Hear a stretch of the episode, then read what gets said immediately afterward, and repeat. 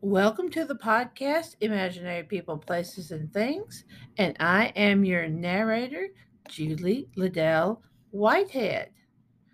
Today's story is Zayde, a story of remembrance. Zayde. I did not know my Zayde was a writer until the day of my bat mitzvah in March 1989. Everyone was congratulating me on my bat mitzvah, but also him on his newest book. For my bat mitzvah, he gave me a beautifully bound hardbacks of his four books, Treblinka, Auschwitz, Dachau, and Ravensbrück. I looked at their covers, leathery brown and embossed in gold. Then I moved on to my new boombox and the tape Simple Pleasures by Bobby McFerrin, playing Don't Worry, Be Happy to the appreciative crowd as the first dance. My Abba whisked me away to the dance floor as McFerrin sang. I imagine I had the only bat mitzvah in America to open with a reggae song. The day after my bat mitzvah, Zayde invited me to his house for what he called an important conversation. He took me upstairs in the house where his study was, where we children were forbidden to go. He showed me his collection of articles, journals, and books where he had written about what had happened to him during the Shoah in the camp in Hungary. He told me he had picked me, the oldest grandchild, for a special project. I was to help him organize and list the collection so the books could go to the local library when he died. I said, Zayde, I don't want you to die. Zayde said, my time is not soon. I have far too many stories to continue to tell, but we must prepare. Can you help me? I told him I would. So every Wednesday after Hebrew school, I would walk down the street to Zayde's house. We were only 3 houses apart. My aunts and uncles lived in the houses in between. We would work 2 hours until almost sundown, then I would walk home. I typed so slowly on the thin onion skin paper that we would only type maybe a page of articles, stories, and journals, some 20 years worth by then, with him spending his days writing more. As I got older, I would type his manuscripts for him from his writing, nearly illegible handwriting, to go out to publishers. He could get publishers for his articles and his stories, but his books, I found out much later, he had bound and published himself at great expense and gave copies to family and friends. He would write 2 more before he died, titled Bergen-Belsen and Buchenwald. We had completed the list of stories and articles he had published up to that point, but I was helping him type his manuscripts. He did not tell stories to the family, but I knew. When I was 21, I married and left Madison for New York, where my husband worked. I had promised to continue to help Zayde with his work. However, I forgot about my promise to my Zayde, being so entwined into my own work, my husband, and my later-to-come children.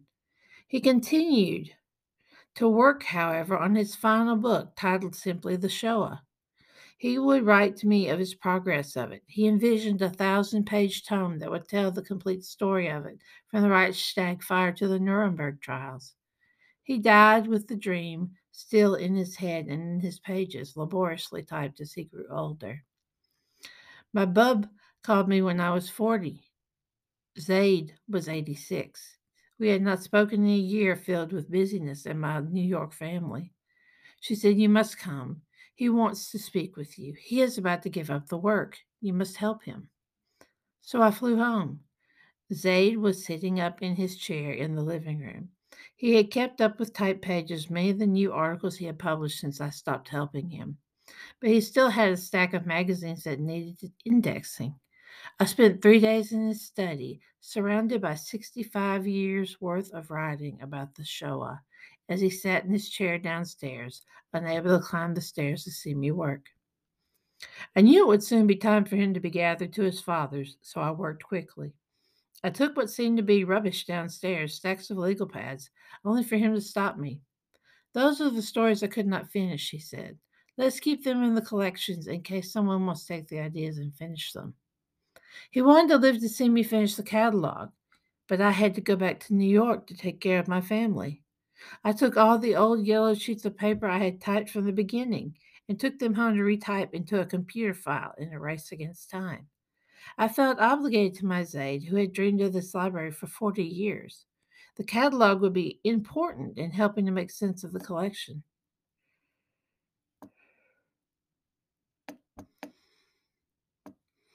I finished retyping the catalog a year after my Zayde died. I talked with my bub weekly as she kept his study exactly as he left it, ready for me to return. When I did return, I picked up one of the stacks of magazines on the floor and connected it in time with its listing in the catalog. After a month, I quit my job in New York to stay in Madison and finish the work. What you see today is a complete collection of my Zayde's work. New magazines arranged in vertical files, journals on shelves, newspaper clippings on microfilm, legal pads organized into boxes by year, and copies of each of the books my Zayde wrote about the Shoah. Center stage are the typed pages of his unfinished book, laminated and bound into spiral binders for you to read carefully, as you would the Torah. We kept the unfinished notes to inspire others to continue research, taking up where my Zayde left off. Remember, never again.